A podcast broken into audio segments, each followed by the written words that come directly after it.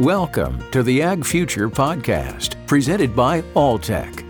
Join us as we explore the future of farming, food, and nutrition. Paul Gronewagen, Director of Innovation and Nutrition at Masterfeeds, Incorporated, an Alltech company. He's joining us for a look into the question, more pigs, more problems. Thanks for joining us. Thanks for having me. What would you identify as the current big disruptor in the swine industry? The big disruptor right now is how do we keep as many pigs alive and allow them to get to market as possible? That's the biggest disruptor. Our genetics companies have done an incredibly good job at allowing us to have very prolific animals, that sows can have lots of baby pigs. The key thing is how do we get those pigs to market and how do we make sure that those pigs provide the best eating experience for the consumers eating the pork? What does increased pork production mean for the global industry in twenty seventeen? Increased pork production means a greater supply of high-quality protein in the form of bacon, ham, sausage, anything you can get from a pig for an ever-increasing demand from the consumers, growing population, and a more affluent society. Are more piglets per sow sustainable? Absolutely. Uh, when I started in the industry thirty years ago, if you could wean twenty pigs per sow per year, you were doing an excellent job. You were an industry leader. Now, if we look at countries like Denmark, their industry average is in the high thir- or mid mid thirties. So, you know, all of a sudden you're producing fifty percent, sixty percent more pigs per sow per year than were produced a mere thirty years ago. So that is extremely sustainable. Where the end is, we're not quite sure, but As of as of right now, it's a very sustainable, and it is an industry survival necessity for producers that they continue to produce more and more pigs per sow per year. What are the consequences of more piglets per litter? Variability. One of the largest challenges we have in animal agriculture today is variability of, of animals within a group. So if you think, if you have sixteen, seventeen, eighteen piglets born in a litter, you're going to have ranges in weight from five hundred grams to about one point five kilos in weight. The average may be one point one, one point two kilos, but you have some very small pigs. The real challenge becomes not only from a survival perspective of those piglets, how do we allow those piglets to survive and make it to market economically, but as well, we have to be very concerned about how that piglet was raised in utero, making sure that muscle fiber development is accurate and as best as can be to have a good quality eating product when that animal does go to market. How do producers find a balance between quantity and quality? It, it's a fine balance. And as management and nutrition have continued to improve along with genetics, producers are getting better at learning about ways to increase the number of piglets weaned per sow per year. Always driving for more, obviously, but the key thing is management and housing and sanitation and health of these animals, always improving on those attributes to allow those piglets to survive. Why is weaning such a critical time? Well, it's a critical time because you're going to change the diet of the baby pig from a milk-based diet to a dry feed-based diet. And there are big implications on the, the gut of the pig, on the gastrointestinal tract. We get villus atrophy, we get different things happening as feed intake drops. And it's a whole social order as well. So you have twelve, twelve to fourteen piglets on a litter, everybody knows one another, they get weaned, they get taken to a facility where all of a sudden they could be with thirty or forty others. They're mixed by size because it helps from a production perspective. So there's a whole new social order that's required, and mom's no longer there. It's it's a fact of life, and they have to learn to eat out of a feeder. They have to learn to drink out of a water bowl. They have to learn to do things differently, and that's why it's such a huge challenge for these pigs. And in some cases, they're trucked a long ways. They get weaned. Some, the old-fashioned pharaoh to finish operation, you would run the piglets down the hallway to the nursery. Now you put them on a truck and you may truck them one or two hours to the barn. And that, that's a huge stress on those pigs. But from a nutrition, management, health, and, and welfare perspective, farmers are doing an excellent job to make sure all those pigs survive and do the best they can. What should producers be paying attention to during this critical time?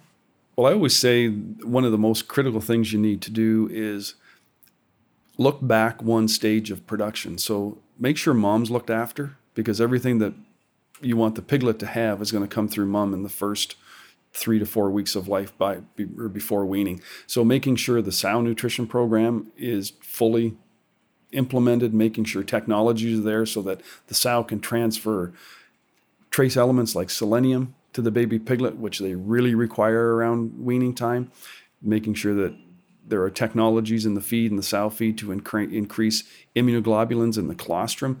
And as litter size goes up, we want to make sure that we produce more colostrum so that all piglets get the same amount of colostrum and get more better quality colostrum. So those are some of the key attributes that we really look at, not only from a weaning perspective, but how the sow is treated. And that starts right in gestation, through farrowing, through all of lactation, just to give that baby pig the absolute best start they can, and then start looking after the details once they get to the nursery.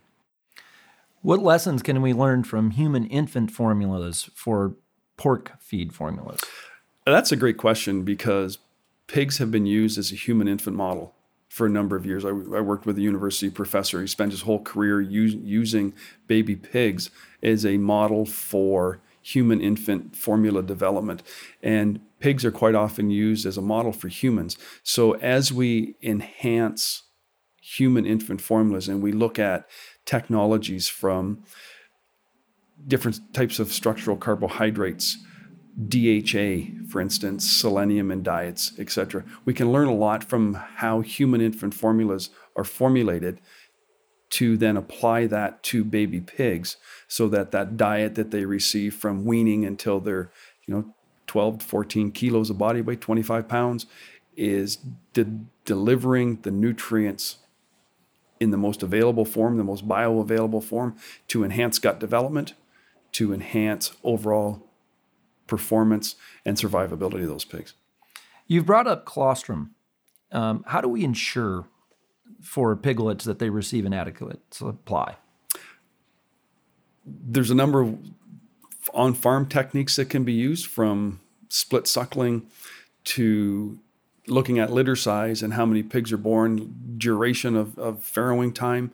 Obviously, the first pig born is going to have the opportunity to drink more colostrum than the last pig born. But there are management techniques to utilize that are utilized to in, ensure that all piglets get the same amount of time with mom to get as much colostrum as they can. As well, there are technologies that can be used in the sow feed to enhance colostrum production. There's been research done that shows, using some techno- Alltech technologies, that we can increase colostrum production and also increase immunoglobulin concentration of that colostrum. So our bigger litters are now, we're ensuring that the bigger litters are getting, all the pigs are getting the same amount of colostrum of a higher quality, which then transfers into increased survivability, increased weaning weights. Once a pig gets, pig never gets over a good or a bad start. So the better we can start that piglet with colostrum via mum, we're off to the races. What is lactoferrin and why is it important?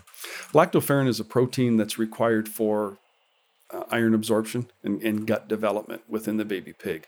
So it's one of the proteins that's in milk, and we want to make sure that that protein is also available, and re- new research is showing that with that, that protein is available in the post-weaning diet. It does continue to enhance gastrointestinal function, and when you enhance gastrointestinal function and development, the baby pig will absorb more nutrients of the high-quality feed that you feed to them. What about D H A? And again, as in, since baby pigs are used as models for humans and vice versa, we know that the baby infant, human infants, require D H A. Baby pigs require D H A as well for overall function and development of central nervous system tissues and just overall health and welfare of the animal. We've talked about colostrum. We've talked about lactoferrin. We've talked about D H A. What about nucleotides? Why are they important? Well, nucleotides are the building blocks of D N A. So we know that the, the baby animal produces some nucleotides, so they call that de novo synthesis, but we also have to supply nucleotides in these fast-growing intestinal cells. So as the tissue, the intestinal tissue is growing very rapidly in that young animal, if you're not supplying enough nucleotides in the diet, you don't have enough precursors. I call them the bricks to build a house.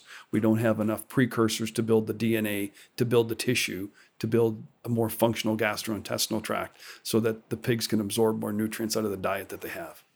What would you say is the ideal starter diet for piglets? The ideal starter diet is a diet that is extremely high in digestibility, contains functional proteins that contain functional nutrients like nucleotides, inositol, glutamic acid. Glutamic acid is an amino acid. It's the primary energy source of the developing enterocyte. We want to make sure that we drive that gut development as quickly as possible. We're looking at uh, diets with highly palatable ingredients and diets that contain other functional nutrients like lactoferrin that will drive absorption, drive development of the gastrointestinal tract. An overall diet that improves intake, improves digestibility, and reduces nutritional inadequacies and nutritional disorders like scours, et cetera, in baby pigs. Given everything that you've just discussed, can producers continue to de- decrease production costs without affecting performance? To a point, I believe we can. And as we increase pigs per sow per year, our cost per piglet weaned will go down. You're going to spend more money to have a better sow diet with utilizing specific technologies to produce better colostrum to give that baby pig a better start. But your overall cost of production per sow or per piglet wean per sow will go down. And then as we enhance these starter diets post-weaning, we are going to improve nutrient absorption. We're going to improve development of the gastrointestinal tract. And it becomes a cycle. As you provide functional nutrients in a diet that drives gut development, that enhanced, developed gastrointestinal tract will then digest and absorb more nutrients out of that diet. And subsequently, we know that the faster a pig starts post-weaning, the faster they go to market. So that will overall reduce cost of production. Based upon that, wouldn't you say with the rising billions, the China uh, middle class coming of age, India, uh, other areas of Asia, um, Africa, as they come on, they come into the middle class, the demand increases for pork, which is already in many ways taxed.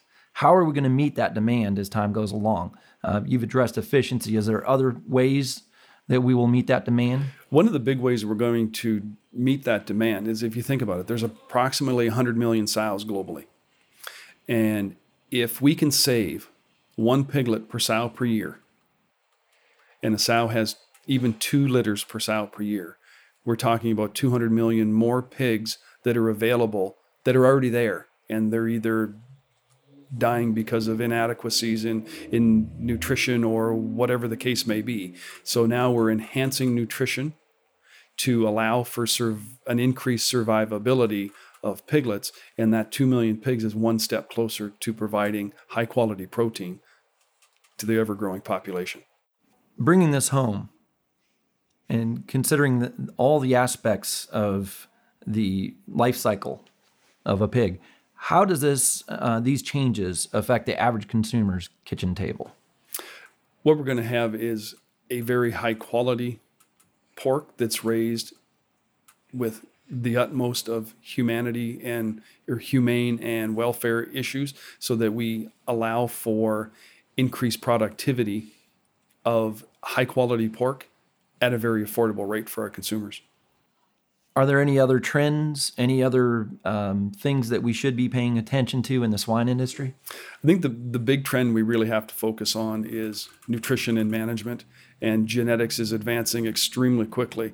And we just have to make sure that nutrition and management keep up with the ever-changing acceleration of genetics. And by utilizing technologies like we've discussed today, that will allow us to provide the nutrients required by these faster growing, more efficient pigs, again, to continue to produce that high quality protein that the consumer demands.